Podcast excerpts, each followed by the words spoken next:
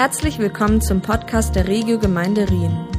Wir hoffen, dass die Predigt von Wolfram Nilles dich persönlich anspricht und bereichert. In dieser Predigtserie schauen wir uns anhand des Galaterbriefs gemeinsam etwas näher an, was die Bibel unter Freiheit, echter Freiheit versteht. Äh, was bedeutet das, frei zu sein? Wie können wir diese Freiheit bekommen? Und vor allen Dingen, wie können wir sie behalten? Wer heute zum ersten Mal mit dabei ist, dem fehlt vielleicht an mancher Stelle ein bisschen der Zusammenhang. Es ist äh, vergleichbar, wie wenn wir auf Netflix mitten in der Serie einsteigen ähm, und wissen auch nicht ganz genau, was vorher äh, passiert ist. Und deshalb möchte ich anhand dieses ersten Abschnitts auch kurz zurückblenden. Bei Netflix heißt das dann, was bisher geschah. Ihr alle seid also Söhne Gottes, weil ihr an Jesus Christus glaubt und mit ihm verbunden seid. Denn ihr alle, die ihr auf Christus getauft worden seid, habt ein neues Gewand angezogen. Christus selbst. Hier gibt es keinen Unterschied mehr zwischen Juden und Griechen, zwischen Sklaven und freien Menschen, zwischen Mann und Frau. Denn durch eure Verbindung mit Jesus Christus seid ihr alle zusammen ein neuer Mensch geworden. Wenn ihr aber zu Christus gehört, seid ihr auch Nachkommen Abrahams und seid damit entsprechend der Zusage, die Gott ihm gegeben hat, Abrahams rechtmäßige Erben. Paulus schreibt diesen Brief um das Jahr 50 an Gemeinden, die er selbst kurze Zeit zuvor im Süden der heutigen Türkei gegründet hatte. Und er schreibt dabei sehr, sehr leidenschaftlich, weil die frisch gebackenen Christen in der Gefahr standen, ihre gerade eben erst gewonnene Freiheit durch den Einfluss falscher Lehrer wieder zu verlieren. Und Paulus zieht wirklich alle Register, um ihnen klarzumachen, dass man, um zu Gottes Familie zu gehören, nicht eine Rolle rückwärts machen und erst nochmals jüdisch werden muss. Genau das hatten die, äh, diese falschen Lehrer mit dieser falschen einseitigen Lehre eben behauptet, dass sie jetzt eben auch das komplette Alte Testament, das alte äh, Gesetz noch befolgen müssen, dass sie sich beschneiden müssen, um wirklich so richtig zum Club dazuzugehören. Sondern Paulus sagt, dass man allein durch den Glauben an Jesus ein vollgültiger Nachkomme Abrahams werden kann. Mit der Ankunft von Jesus hatte eine neue Ära begonnen. Plötzlich gab es einen komplett neuen Zugang zu Gott, den es vorher so nicht gab, bei dem es keine Rolle mehr spielt, was unser religiöser Hintergrund ist. Paulus sagt, es ist egal, ob Jude oder Grieche, was unser gesellschaftlicher Status ist, ob wir Sklave oder Freier sind und zu welchem Geschlecht wir gehören, ob wir Mann sind oder Frau. Und so eine Aussage von Paulus war für die damalige Zeit eine absolute Revolution. Die Beziehung zu Gott wird noch durch einen weiteren revolutionären Begriff näher beschrieben. Paulus sagt, wir werden zu Söhnen Gottes. Oder wir erhalten die Sohnschaft. Diesen Begriff kann man äh, so oder so übersetzen. Manche Bibeln übersetzen hier mit Söhnen und Töchtern, was vom Sinn her natürlich richtig ist, aber eigentlich so nicht dasteht. Wenn die Bibel hier nur von Söhnen oder der Sohnschaft spricht, dann nicht, weil sie altbacken oder chauvinistisch wäre. Wir haben ja gerade erst gelesen, dass Paulus den Unterschied zwischen Mann und Frau in Bezug auf unsere Beziehung zu Gott komplett aufgehoben hat. In der damaligen griechisch-römischen geprägten Welt äh, war nur der erstgeborene Sohn derjenige, der als wahrer Familienerbe eingesetzt wurde.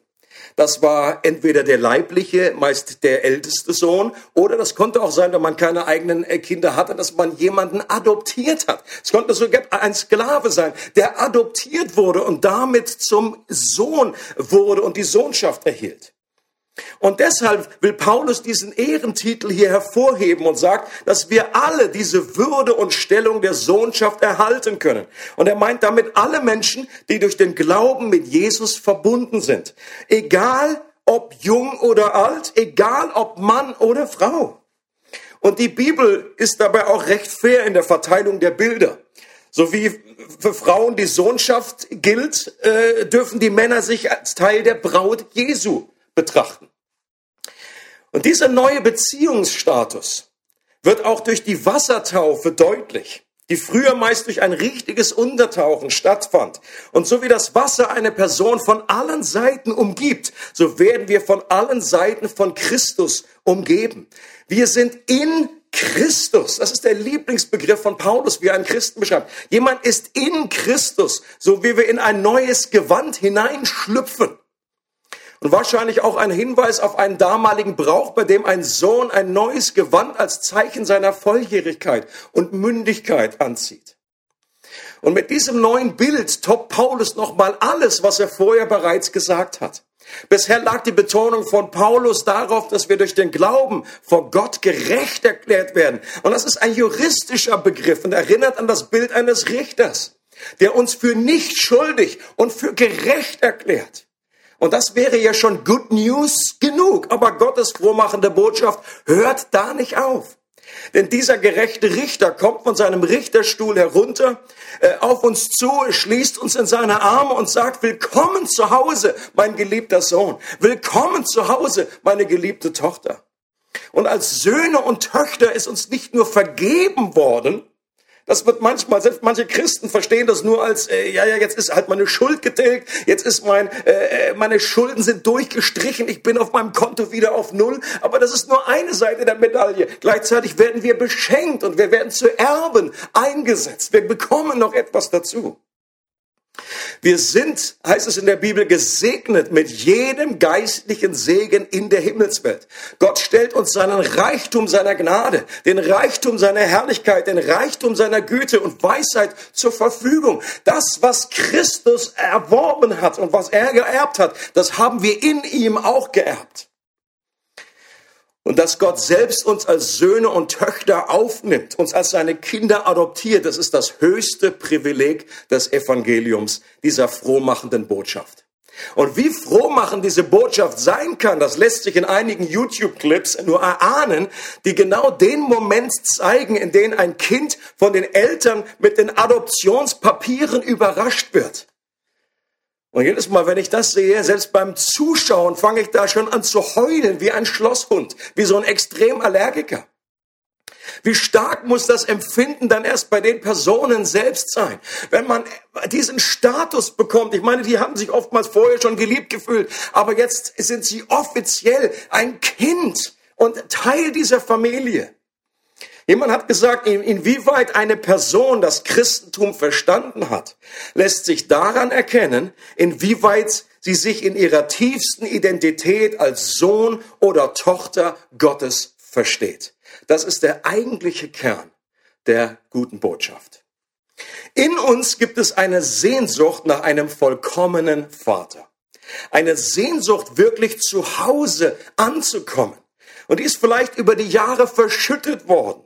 Oder wir versuchen diesen Mangel durch andere Dinge in unserem Leben zu kompensieren. Wir hauen uns in unsere Karriere rein. Oder äh, wir leben irgendwelche Beziehungen, gehen von einer Beziehung zur anderen. Oder irgendwelche Hobbys, materielle Dinge.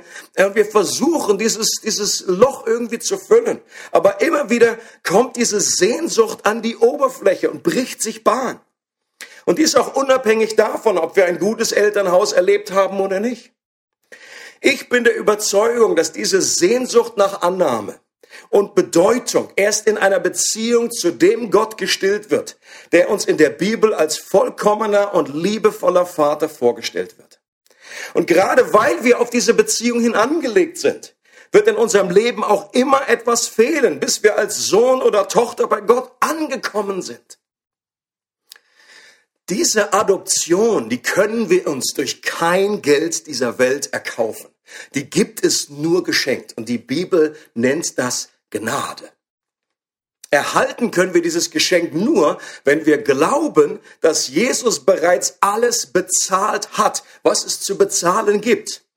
Und für die falschen Lehrer damals, da war das viel zu einfach, das war zu simpel. Ja, es kann doch nicht sein, dass einfach Jesus alles schon getan hat und wir da irgendwie keinen Beitrag leisten. Wir sind als Menschen alle so gestrickt. Wir wollen einen Beitrag leisten. Und sich beschenken zu lassen, ist oft gar nicht so einfach, wie es klingt.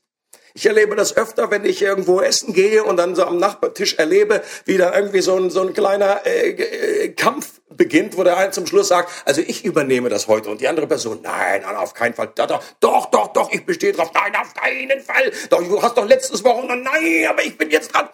Und das ist, geht dann manchmal gefühlt eine Stunde lang, dass ich manchmal innerlich denke, also wenn die nicht gleich aufhören, dann bezahle ich selber für die. Aber genau das kommt da zum Ausdruck, dass wir, wir wollen irgendwie etwas zurückzahlen. Wir möchten unseren Beitrag leisten und wir können sich beschenken zu lassen. Ist manchmal setzt eine gewisse Demut voraus und ist manchmal einfacher, jemanden einzuladen, als selber eingeladen zu werden. Und jetzt geht es hier weiter im Text. Allerdings weise ich euch auf Folgendes hin. Solange der Erbe noch unmündig ist, unterscheidet ihn nichts von einem Sklaven, obwohl er doch der künftige Herr des ganzen Besitzes ist. Er ist vielmehr Vormündern unterstellt und sein Vermögen wird von Treuhändern verwaltet bis zu dem Zeitpunkt, den sein Vater festgelegt hat. Genauso war es auch bei uns, als wir noch unmündig waren, waren wir den Vorstellungen unterworfen, die in dieser Welt herrschen und waren ihre Sklaven. Doch als die Zeit dafür gekommen war, sandte Gott seinen Sohn. Er wurde als Mensch von einer Frau geboren und war dem Gesetz unterstellt. Auf diese Weise wollte Gott die freikaufen, die dem Gesetz unterstanden, damit wir die Sohnschaft empfingen.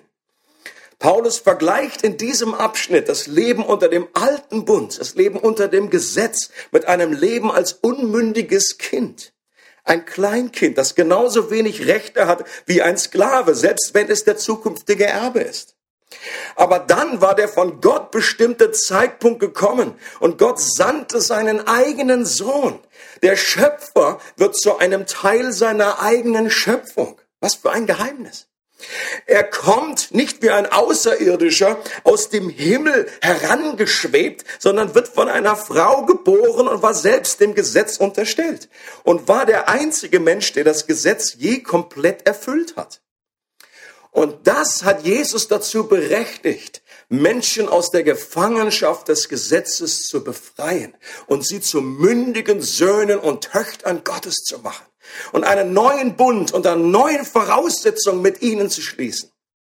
Und deswegen sagt Paulus, und er geht dann im Text weiter, und er sagt, wollt ihr ernsthaft wieder zurückgehen? Wollt ihr ernsthaft wieder äh, zu unmündigen Kleinkindern werden, sagt er dann Galatern? Wollt ihr ernsthaft wieder äh, euch unter das Gesetz stellen und, und diese Position, diese Stellung, die ihr jetzt habt, aufgeben?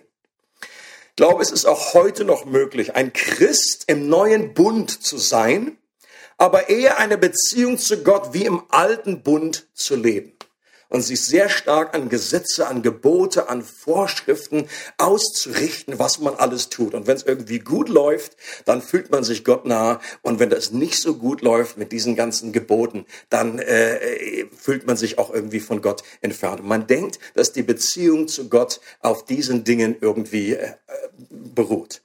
Es ist möglich, ein mündiges Kind und ein Erbe Gottes zu sein und sich doch wie einen unmündigen Sklaven zu sehen selbst. Es ist möglich, durch Gnade befreit zu sein, doch durch Gesetzlichkeit sich wieder gefangen nehmen zu lassen. Jesus redet in einem seiner berühmtesten Gleichnisse aus Lukas 15 von zwei Varianten, wie wir am Ziel vorbeileben können. Er erzählt von einem jüngeren Sohn, der sich das Erbe vorzeitig auszahlen lässt, den Vater verlässt, in ein fernes Land zieht, alles verprasst und dann in einer Hungersnot bei den Schweinen landet. Was aus jüdischer Sicht nun absolut das Schlimmste der Gefühle war. Und Jesus erzählt aber auch von einem älteren Sohn, der zwar brav zu Hause blieb, aber trotzdem verloren war. Als der Vater für seinen jüngeren Sohn, der zurückkehrt, eine Party schmeißt und ein Kalb schlachtet, da kommt genau das raus aus dem Sohn, äh, aus dem Herzen dieses älteren Sohnes, was er da wirklich gedacht hat. Und er sagt, so viele Jahre diene ich dir, sagt er zum Vater. Und niemals habe ich ein Gebot von dir übertreten. Und mir hast du niemals ein Böckchen gegeben, dass ich mit meinen Freunden fröhlich sein konnte.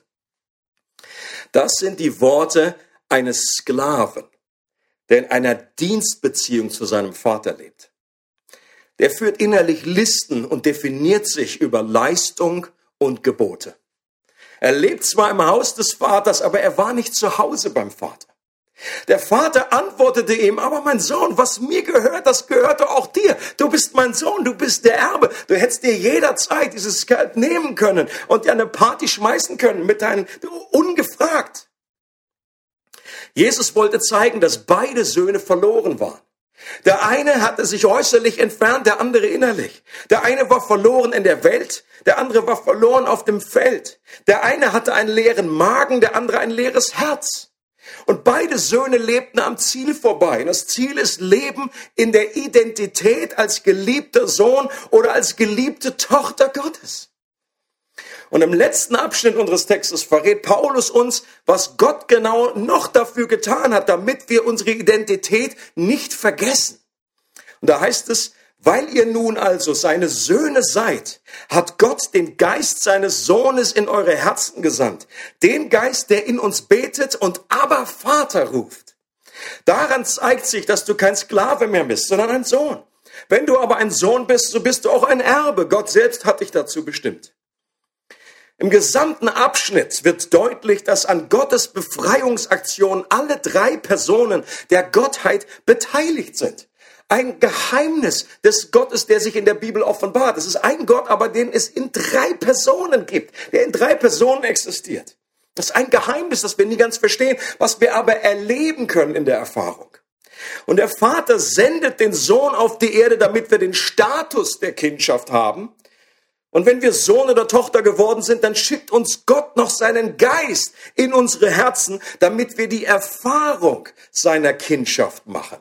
Das eine ist die objektive Realität und das andere die subjektive Erfahrung. Und Gott möchte, dass wir beides erleben. Und genau das ist die zentrale Aufgabe des Heiligen Geistes. Jesus bezeichnet ihn als den Geist der Wahrheit, der uns in alle Wahrheit leitet und uns an die Wahrheit erinnert. Er hilft uns dabei, dass aus objektiven Wahrheiten subjektive Erfahrungen werden. Ein kleines Bild kann helfen, wenn ein Vater mit seinem kleinen Sohn irgendwie spazieren geht, dann weiß der Sohn, ich bin der Sohn von dem Vater. Aber in dem Moment, wo der Vater sich dem Sohn zuwendet und einfach ihn äh, nimmt und irgendwie hochwirft und dann einfach wieder auffängt und umarmt und küsst und sagt, du bist mein geliebter Sohn, ich liebe dich über alles, dann ist das nicht jetzt ein anderer Status. Er war schon vorher Sohn, aber in dem Moment ist das eine Erfahrung, dass er das geliebte Kind des Vaters ist.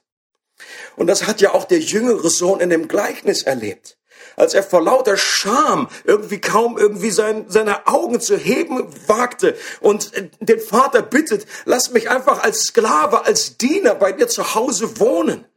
Da läuft der Vater auf ihn zu, der will das überhaupt nicht hören, diese Ausrede. Und er, er geht da überhaupt nicht drauf ein. Und er schmeißt seine Arme um ihn und küsst ihn und steckt ihm den Ring an den Finger als Zeichen, dass er das vollwertiger Sohn mit aller Autorität wieder eingesetzt wird. Und genau das möchte der Heilige Geist auch in meinem und in deinem Leben bewirken. Dass dieses Bild für uns selbst eine persönliche Realität wird. Dass wir erleben, wie dieser Vater auch auf mich mit offenen Armen zugerannt kommt. Nicht auch nur auf den anderen, sondern dass, dass er auf seine Arme um mich schließt, dass er mich küsst, dass er eine Willkommensparty für mich schmeißt, dass er sich über mich freut ohne irgendeine Anklage oder Vorwürfe wieder zu Hause aufnimmt, egal woher ich komme oder was ich getan habe. Und das gilt nicht nur für den einen Moment, an dem ich umkehre, sondern das ist die Realität, in der wir jeden einzelnen Tag leben dürfen und auch sollen und die sich nie verändern wird. Und diese Wahrheit als Sohn und Tochter Gottes, geliebt über alle Maßen zu leben, das wird uns freisetzen von Ängsten und Sorgen jeglicher Art, von Einsamkeit, von einer Empfindlichkeit, von einem Perfektionismus, von einer Sinnlosigkeit, dass ich eigentlich nicht weiß, wofür ich eigentlich auf dieser Erde lebe. Und was auch immer uns sonst unfrei macht. Und was wir brauchen, ist diese Beziehung zu der Person des Heiligen Geistes. Die Bibel redet tatsächlich davon, dass der Geist Gottes nicht nur irgendwie eine Kraft ist, äh, irgendwie so eine undefiniere, unpersönliche Macht, äh, sondern dass er eine Person ist mit Gefühlen, dass man ihn äh, begrüßen kann, dass man mit ihm reden kann. Und der Heilige Geist möchte uns in alle Wahrheit führen und uns an diese Wahrheiten erinnern. Er möchte uns die Augen für diese Realität weiter öffnen. Und er möchte uns versichern, dass wir sein Kind sind, dass wir das Kind des Vaters sind. Das heißt in Römer 8, Vers 16, der Geist Gottes bezeugt unserem Geist, dass wir Kinder Gottes sind. Und hier in der Stelle heißt es, und dass er durch uns ruft und betet, aber Vater, dieses berühmte Wort, das so eine große Intimität zum Ausdruck bringt, was so eine Revolution damals war, als Jesus diesen Begriff in den Mund genommen hat, zu diesem, zu diesem heiligen Gott. Er ist mein Abba, mein Papa. Das ist das erste Wort, was aus einem äh, jüdischen Babymund meistens hervorkommt. Mama und Abba, Vater. Und der Geist Gottes wird immer das Wort Gottes ehren und verherrlichen. Und das gilt für die Person von Jesus, der auch als Wort Gottes bezeichnet wird. Das gilt aber auch für das geschriebene Wort Gottes der Bibel, die der Heilige Geist durch menschliche Autoren inspiriert hat. Und letztendlich war er der wahre Autor dieses Buches. Und die Bibel ist ein Buch, das wir gemeinsam mit dem Autor lesen können. Und das ist genial. Das, mit welchem Buch kannst du das normalerweise machen, wo der Autor direkt neben dir sitzt, wo er in dir lebt und das zusammen mit dir lesen möchte? Wenn wir den Heiligen Geist immer wieder einladen und bitten, uns das Wort Gottes aufzuschließen, dann werden aus toten Buchstaben lebendige Wahrheiten die uns wie in einem geheimnisvollen Spiegel offenbaren, wer wir wirklich sind und uns so in die Freiheit führen. Durch den Geist Gottes wird die Bibel zu frischem Brot, nicht so abgestandenes von letzter Woche, sondern frischem Brot jeden, jeden Tag neu, das unsere Seele ernährt, zu frischem Wasser und nicht zu abgestandenem Wasser, das unseren Durst nach Leben wirklich stellt. Wenn du Gott noch nicht als diesen liebevollen Vater kennst, du aber in dir eine Sehnsucht spürst und endlich zu Hause ankommen möchtest, dann reicht bereits ein kleiner Schritt in Form eines einfachen, von Herzen kommenden Gebets. Und dann bin ich der Überzeugung, dass der Vater genauso reagiert wie in diesem berühmten Gleichnis. Er kommt dir entgegengelaufen. Wenn du einen Schritt auf ihn zugehst, dann kommt er hunderte von Schritten auf dich zugerannt und wird dich mit seiner Liebe in seine Arme schließen. Wenn du zwar weißt, dass du sein Kind bist, du aber so wenig in dieser Realität lebst und diese Erfahrung noch mehr erleben möchtest, dann möchte der Heilige Geist dir dabei helfen und dir eine neue Dimension in der Gemeinschaft mit ihm aufzeigen und dich da hineinführen. Was in jedem Fall eine große Hilfe und Unterstützung sein kann, ist, wenn wir mit jemandem persönlich zusammen beten können. Und direkt am Anschluss an den Gottesdienst gibt es auch heute wieder die Möglichkeit, online mit jemandem aus unserem Gebetsteam zu sprechen und gemeinsam für unterschiedlichste Anliegen zu beten. Und wie das genau geht, das erklärt euch Michael gerade persönlich im Anschluss. Ich möchte mich herzlich bedanken, dass du dabei warst, dass du eingeschaltet hast und möchte dich auch jetzt schon wieder herzlich einladen. Nächsten Sonntag feiern wir gemeinsam Ostern. Ein Online-Ostern der etwas anderen Art. Und ich freue mich, wenn du auch da wieder mit dabei bist. Bis zum nächsten Sonntag. Tschüss. Es freut uns, dass du heute zugehört hast. Für weitere Predigten, Informationen und Events besuche unsere Gemeindewebseite www.regiogemeinde.ch.